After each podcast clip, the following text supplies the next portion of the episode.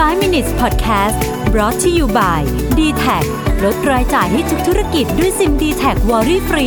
โทร 0881881678 สวัสดีครับคุณอยู่กับรวิทยานุสาหะนะครับ วันนี้จะมาชวนคุยเรื่องของ social media crisis นะครับ จริงๆต้องบอกว่าตอนนี้อายุ ยุคนี้เนี่ยเราเห็น social media crisis เนี่ยเกิดขึ้นตลอดเวลานะฮะแต่ว่าเมื่อมันเกิดขึ้นกับแบรนด์เราเนี่ยบางทีเราก็ตั้งสติไม่ถูกเหมือนกันว่าทำไงดีนะครับ วันนี้เอาไกด์มาให้นะครับ ซึ่งผมเอามาจาก entrepreneur.com นะฮะ your step by step guide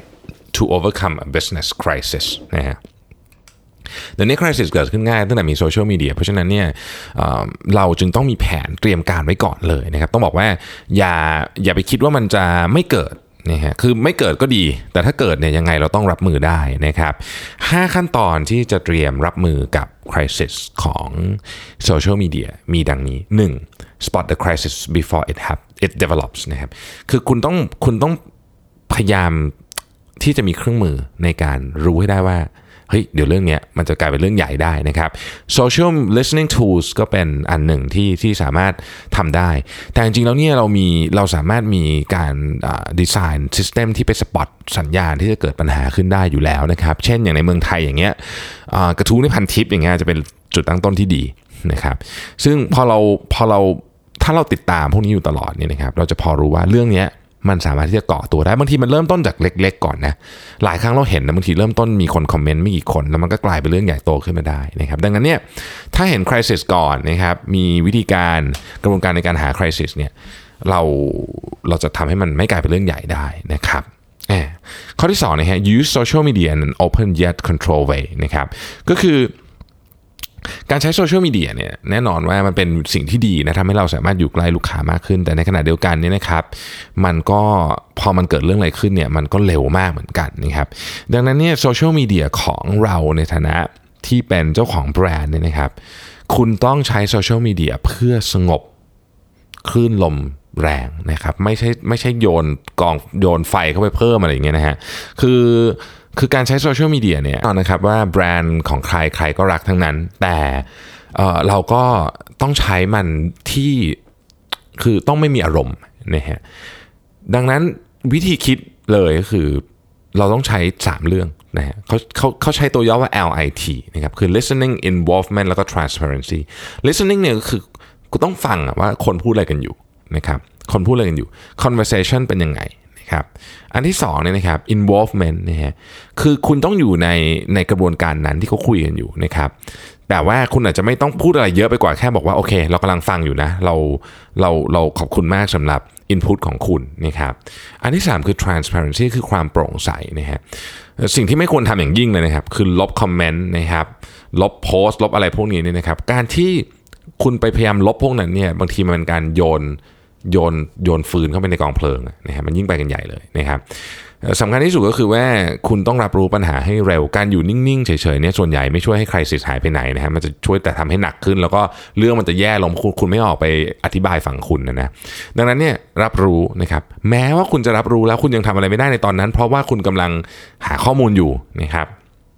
ก็อาจจะเพียงบอกว่าโอเค เราทราบแล้วนะว่าเรื่องนี้มีปัญหาเกิดขึ้นนะครับ ตอนนี้เรากำลังทำการสืบสวนสอบสวนอยู่ แล้วเราจะรีบรีบตอบสนองเมื่อเราได้ข้อมูลอะไรเพิ่มเติมประมาณนี้นะครับ คือมันจะต้องแบบว่าเฮ้ยให้คนที่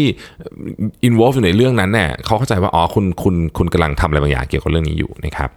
อันที่3เขาบอกว่า practice active deep listening during crisis อันนี้สำคัญไหมความเข้าใจ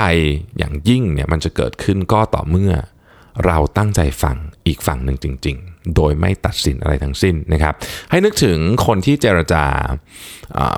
คนที่เจรจาเรื่องยากๆนะฮะเจรจาการทูตระดับโลก เจรจาคนที่จับตัวประกันอะไรแบบนี้คนเหล่านี้เนี่ยเขาจะมีความใจเย็นและตั้งใจฟังอีกฝั่งหนึ่งจริงเขาจะไม่คือเขาจะเขาอาจจะมีจุดมุ่งหมายในการเจรจานะแต่เขาจะไม่แบบโยนสิ่งที่เขาอยากพูดออกไปในกลางโต๊ะทันทีนะครับอันนั้นอันนั้นคือคำว่า deep listening ในมุมหนึ่ง นะฮะเวลาลูกค้าโกรธนะฮะลูกค้าโกรธมีความต้องการหลายอย่าง บางครั้งโกรธแค่อยากจะบอกให้ฟังเฉยว่าฉันโกรธนะแล้วก็จบก็มีนะบางครั้งก็ต้องการคำขอโทษ บางครั้งก็ต้องการการชดเชยนะครับแต่คุณจะรู้เรื่องพวกนี้ได้เนี่ยคุณก็ต้องตั้งใจฟังมากๆนะครับต้องต้องต้อง deep listening เป็นนะครับ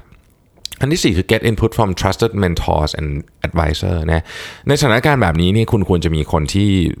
อาจจะเรียกว่าเก่าเกมกว่าในอินดัสทรีของคุณนะครับเพื่อที่จะแนะนำว่าคุณควรจะเดินไปทางไหนต่อดี เพื่อไม่ให้อารมณ์เข้ามาครอบงำสำคัญมากนะฮะเมื่อไหร่อารมณ์เข้ามาครอบงำปุ๊บเนี่ยเรียบร้อยเลยลงเหวไปเยอะแล้วเราเห็นหลายทีแล้วนะครับเเวลาคริสิสเกิดขึ้นนะครับต้องใจเย็น แต่คุณจะใจเย็นได้เนี่ยบางทีเนี่ยคุณต้องขอคำแนะนำจากคนที่เก่าเกมกว่าคุณในวงการนะครับซึ่งคำแนะนำนั้นคุณจะใช้หรือไม่ใช้เป็นอีกเรื่องหนึ่งนะฮะแต่อย่างน้อยคุณจะฟังนะครับข้อที่5เนี่ย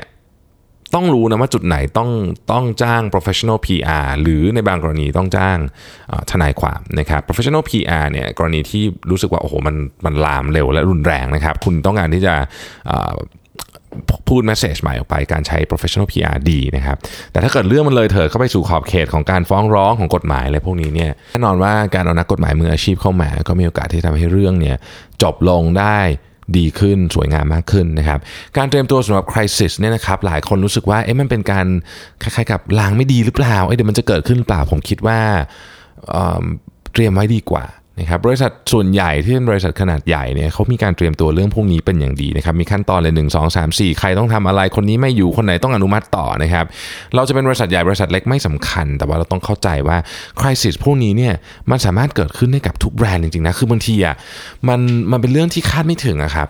บางบางเรื่องมันคาดไม่ถึงจริงๆอะแต่ว่ามันเกิดขึ้นนะครับแต่ถ้าเราไม่เตรียมการเลยนะ โอ้แย่